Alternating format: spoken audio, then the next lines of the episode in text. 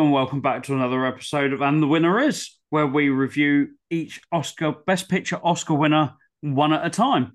And for this month, we are looking at the 2021 winner, Nomadland. And joining me as always is my co-host Tony. How you doing, buddy? All right, not too bad. Yourself? Yeah, not too bad, not too bad. Yeah. So Just, uh, I think this is going to be a- an interesting one for for multiple reasons. So obviously, this was a film that came out kind of during COVID lockdown. mm, Um, so for a start, that makes it uh, an interesting thing to look at because it was obviously released in in different ways um, than than usual. Though still has got a, a budget and box office. Uh, so it had a budget of five million dollars. Do you want to take a guess at its worldwide gross, Tony? oh, I don't know, 40 million maybe. Yeah, pretty much 40 million, 39.458 million. Well, given the time it came out, that's not actually bad, really. Yeah, yeah. So it was it was right at the back end. It was February Yeah. 2021. So it was literally just as the Oscars came round Yeah. um that it came out. Um so it's a it's a really interesting one. Um so for a start, let's let's look at what it was up against. Um so again, as I say, it was a, an interesting year and I can honestly say I haven't heard of many of the films that it was up against. Um, my screen's just scrolled all the way up. Thanks for that, and lost my spot. I got it in exactly the spot, and it won't go back. there we go. So the father, which was the Anthony Hopkins Oh, yeah. Um, starer, uh, Judas and the Black Messiah, um, Right. which was produced by Ryan Coogler. For anybody that likes Black Panther, Mank, um, yeah. Minari, Promising Young Woman, Sound of Metal, and The Trial of the Chicago Seven. I've seen that. Yeah, I've seen Mank, I've seen Seven, Chicago Seven. They're both Netflix films Yeah, uh, that released, but I haven't seen any of the others. I know, I think Sound of Metal was on Amazon. But yeah, it was a year when there were a lot of streamer nominations and stuff as well. I think, again, probably the, the nature of that, that COVID period. yeah, very much so. Um, so there's that. Let's let's look at a couple of the the facts that we we always look at. Um, just trying to find my page again. This is great. This is great podcast listening. As I'm as I'm scrolling through things, trying to find pages um, that I had already got open. That's the problem. Um, so the first one, and I I think this is quite an exception because it's not something you find very often. Frances McDormand blended into the nomadic community so well that one of the local targets offered her an application for a job. Wow. Um, her experience of living in a van took four to five months, covering seven states. She adopted a lifestyle of being con- constantly on the move to make the movie seem more authentic rather than just acting the scenes. Um, with the exception of Frances McDormand and David Strathairn, um, most of the cast members playing nomads in the film were actual nomads and local people Right. listing their real first names for their characters. I did wonder that actually. Yeah. Um, and many of her co stars um, didn't actually know she was a Hollywood star, Wow.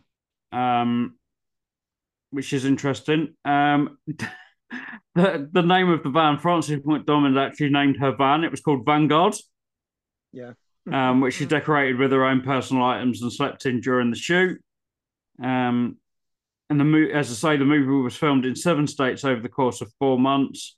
Um, and she did actually perform several of the jobs done by people who do nomadic work inspired the book, such as harvesting beets and packaging Amazon orders. Wow. Um, Yeah. So, really interesting. The company town of Empire, Nevada is a real place that was owned by US Gypsum. In 2011, US Gypsum closed the mine and subsequently the town with it. Wow. Um, That's amazing. Yeah, when I'm watching it, it was an actual proper work town. The idea of a town just closing down completely is just so weird. Yeah. Um, and this is not something that I would recommend anybody do. But while testing shots in the van with the director Chloe Zhao, for anybody that doesn't know who Chloe is, she directed The Eternals for, for Marvel. If you if you're looking for a bigger project of hers than this, um, that's where she moved on to afterwards. Uh, Frances McDormand actually had an upset stomach after dinner and used a bucket in the van. Um, that was that that was then included in the film. So wow. those shots are actually from the testing, and wow. she really was shitting in a bucket. Bloody hell! um, so interesting. Um, with this film, Chloe Zhao became the third person and first woman to be nominated at the Academy Awards for Best Picture, Best Director, Best Screenplay, and Best Film Editing for the same film, after the Coen brothers for No Country for Old Men. Wow. Um. So uh, Linda May, who's in the film, was actually originally cast as the protagonist. Um, and then Frances McDormand was brought on board. Uh, and she initially was going to play Linda. Um, oh. They decided to to just use McDormand's own personality. So it wow. basically is Frances through and through. That that is her. Um, there yeah. was no character as such. Wow. Um, so I think that think that pretty much covers. I don't don't want to dive into to any more really. I think that pretty much covers it. So yeah. let's dive into uh, the film itself. Um, I wanted to point out it was one of the last um, surviving Searchlight films after the takeover. Oh yeah. Um, it was one of the ones that that came up um, that was part of the, the deal when they bought it. Um, just thought that was interesting. Um, and I did say the Amazon packaging job was probably one of the most bleak things of the film of which there are many, and we'll get into that as we go along. Yeah. Um, but yeah, that doesn't seem like the sort of. It feels very soulless, no mm. matter in what sense you're doing it, whether it's for yeah. a proper job or whether it's a charity job or or something like that. I can't imagine many people really enjoy doing that. No. no. Um. So, and I did say up front just from the opening scenes that it felt like this was going to be a proper character people study. Yes. Yeah. Which it is. There's, there's no bones about it. It's a, but also, it's a study. I was going. I'd written down as well early on that with, with the handheld cameras and, and the shooting style stuff, and, and and it's backed up by what we've gone through in the facts. It's got a very almost documentary feel to the Definitely. entire film. Yeah, uh, definitely. And uh, the fact that all those other the casts were pretty much real nomads, that that would sort of back that up. Why it's got that feel, I think. Yeah, yeah, definitely. Um, and and it kind of feels in some ways like it's a choice she made. Like mm. she hmm. had other options, but she decided this was what she was going to do. Like we find out later on in the film that she had other options of staying with family Yes, yeah. Um, which, which again just adds to the grimness of the film a little bit and the tragedy. I think. Yeah, yeah, it definitely does. It, it certainly feels like it was it was her choice to to kind of follow this path. Um, mm. I have to say, I love the vastness of the film as well. Yeah, uh, well, it, it looks fantastic. Uh, some of the photography is superb. Yeah. Uh, but again, also just adds to the bleakness of the film because it looks so cold and dark. A lot of it. yeah, I, and when when you feel the the brightness come through, it it's normally around her personality. Mm. That yeah. her her kind of mood picks up, and the the film brightens. And yeah. I don't know whether I, I'm right in saying that. It could well be that I'm talking bollocks. But it does, even on on screen, it feels like it brightens when she brightens. Yes, uh, that's probably I suspect would, would have been a, one of the purposes of the director. And yeah, I guess yeah, and that that is probably a fair point. I suspect yeah. that is probably her intention. I suspect. Yeah, very much so. Uh, uh, yeah, and, and I was going to say that despite her being the star and it all revolving around her. Th- those nomads around her kind of are there to build her into something new. Mm. Because yeah. she starts very different, despite the fact it feels like she's possibly done this before. Yeah. Uh, and this is a circle that she goes round in every year. But she seems to slip into it so easily, doesn't she? Yeah. And that that first year when she's packing all her stuff away and going out on the road. And it and it feels like this is the first time she's kind of accepted it though. Mm. Yeah. That she kind of uh, dives into it and does a lot of the things that she'd probably said no to previously. Mm. Mm. Uh, certainly that that best friend of hers throughout it who who pops in sporadically that yeah. doesn't isn't always on the journey with her, but how she always ends up with her specifically yeah. really does help her kind of come out of her shell. Mm, mm. Um, and I don't think a lot of what happens later on in the film would have happened without that support. No, I mean, no, even even that sort of almost relationship with Strathairn's character as well probably comes out of that. Yeah. Um, uh, I think he had it was interesting to see him pop up in it actually, and he had an interesting character arc. I yeah, thought, and, and, and, he basically he, he, serves as as a as a mirror, but also as an opposite as well. I mean, I mean, he gets a completed story effectively come the end of the film. Um, yeah. And and it shows that he that he says that he never thought he'd be back under a roof again, but it shows that he, that he is happy doing that. Yeah. Uh, because he's got his grandkid there, of course, and he's got family around him. Um, and I, and I think that's a big difference between them is the, is the family element. Yeah, and it, and it kind of feels like possibly he didn't have that choice earlier on. No, like he, he had to do what he was doing, and he wasn't yeah. particularly happy with how his life was. Mm. Whereas she feels the opposite, like this was her choice and she was going to make the most of it. Yes. Yeah. Yeah. And it's quite telling where, that, that scene where she says to him about his flat tire. Um, yeah. And that he had noticed because he basically stopped looking at his vehicle um, because he's parked up at his fat kid's house and and he's he's found himself a new life again. Yeah. Um, and again, she has the the option to stay with him there at the end of the film.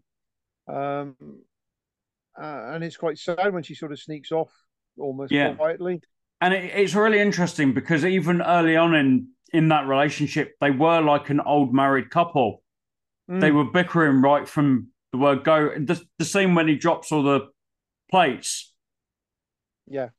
Early on, and, and she's fuming it, and it, it it's like you've just broken my favourite cup.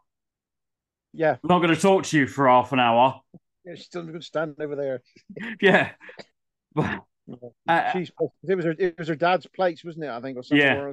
That's right. Yeah. Yeah. Um, and another scene that I thought kind of brought that lightness to to the film that would have been depressing if it wasn't there. The RV show when they go and look at the yes the new trucks is brilliant. Absolutely, completely left field. But just the fact of her sitting in the front pretending to drive it, yeah. I just thought, I thought it was brilliant. It just just brought a lightness to to and what is a is a hard watch at times. And I guess I, I again I'm guessing that that was a real RV show as well, and they just rolled up with some cameras. Yeah, it felt like a real event. Yeah. Uh, and like very much I say, going back to the top of this, this record about that documentary feel, uh, and that that just permeates. The only time it doesn't really permeate the film that feel like a documentary is in those those home life moments. Yeah, Mr. Strathairn's family uh, and her family. Yeah, that that feels like scripted drama times. Yeah, yeah, it does. It doesn't. It doesn't feel like they're really living a kind of life that that's normal. But the it, nomad stuff all feels very documentary. Yeah. And again, I guess that that's because I expect the family stuff are all proper yeah. actors, and I guess the nomad stuff is, of course, the nomads, and, and that's yeah. probably comes from. So, uh, so there's this juxtaposition. Yeah. Uh, the, the other thing I was going to bring up that that I can understand why it, it's included because that's the sort of thing that happened, but also felt uh, kind of like it didn't have a place. Like the musical interludes when she'd go into like they'd go into a, a bar and Mm. there'd be line dancing. Mm. It it felt very uh, like a juxtaposition compared to kind of the rest of the the film being Yeah. like dirty and and grimy and and things like that. And then they have this this lightness of a of a musical number. And it, it wasn't just once it was it was multiple times.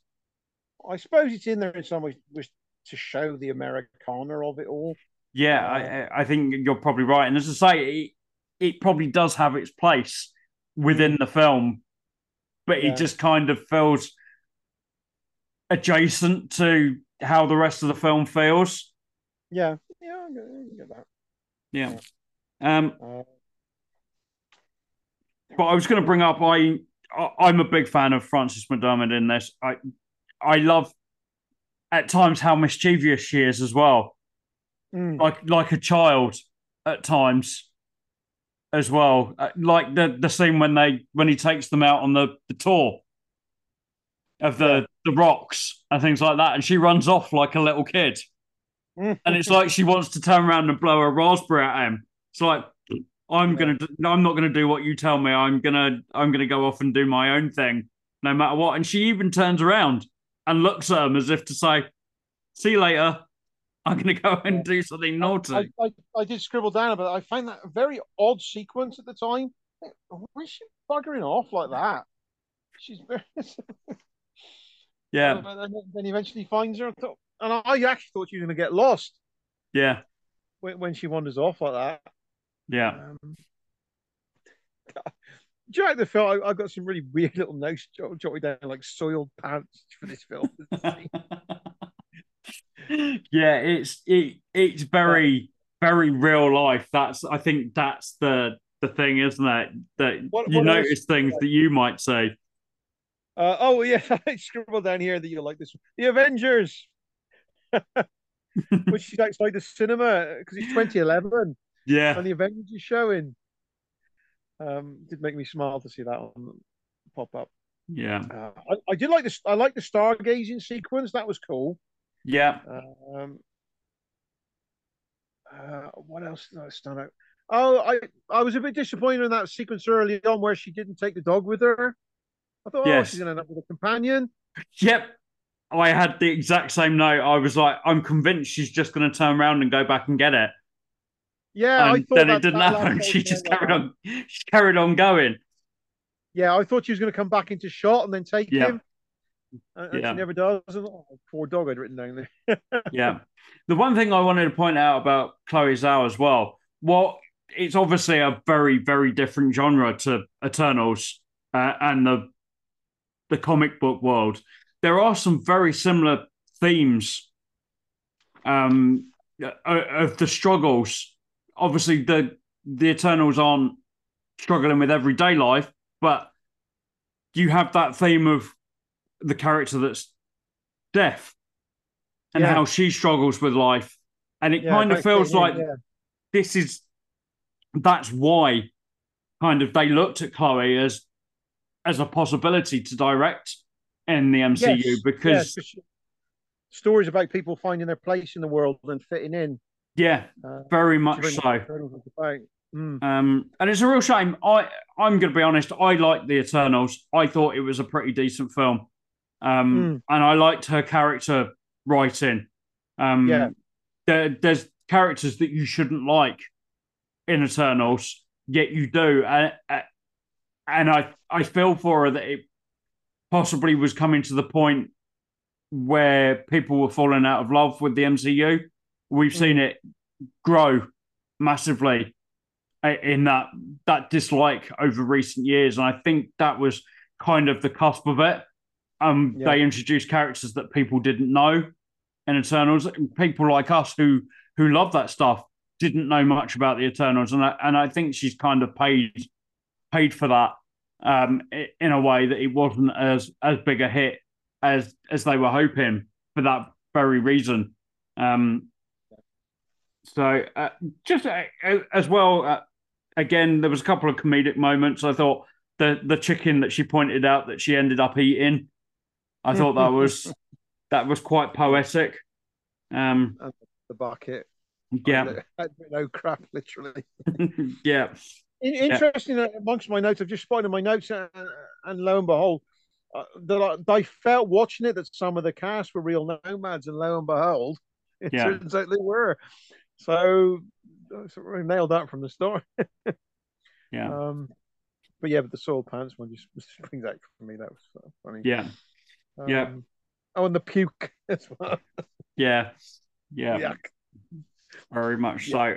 Uh, and, and really, that that kind of brings us to the end. And I like how full circle the story is. We end up in exactly the same place that we started back at Amazon mm. for Christmas and then ending on the New Year mark with her being a very changed person, celebrating mm. New Year, which she refused to the year before.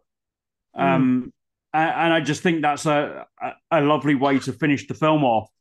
That we mm. we've seen how she's grown, and it might be a simple thing for some people to say, "Oh, last year I didn't want to go and celebrate. This year I do." But for some people, that's a very difficult thing to accept. That yeah, that you have to be a different person eventually. Um, yeah. Uh, and I I really love that, and it's uh, we learned that everyone has their own struggles that we we don't always see. Mm. Um, mm. and she she's clearly tried to to help not just her own struggles but other people's throughout that year that we've we've watched her um, yeah. grow as a person and and I, I think it ends on a really good note despite how bleak the film has been at times.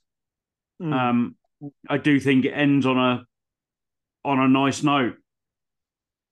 Yeah, interesting. Yeah. Um, yeah, so I gotta say I struggled with a score for this film. Um because I struggled with a lot of the film because it was so unrelentingly grim, I thought at times. Um I said, and I think that's that grimness just from the mundanity of stuff um, and and and coldness to being stuck in a van all the time and and, and that weather.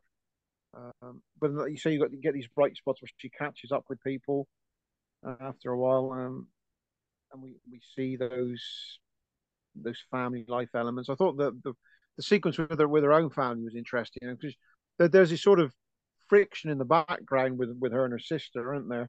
Even though she gives her the money as well for the van um, which was tough. Yeah.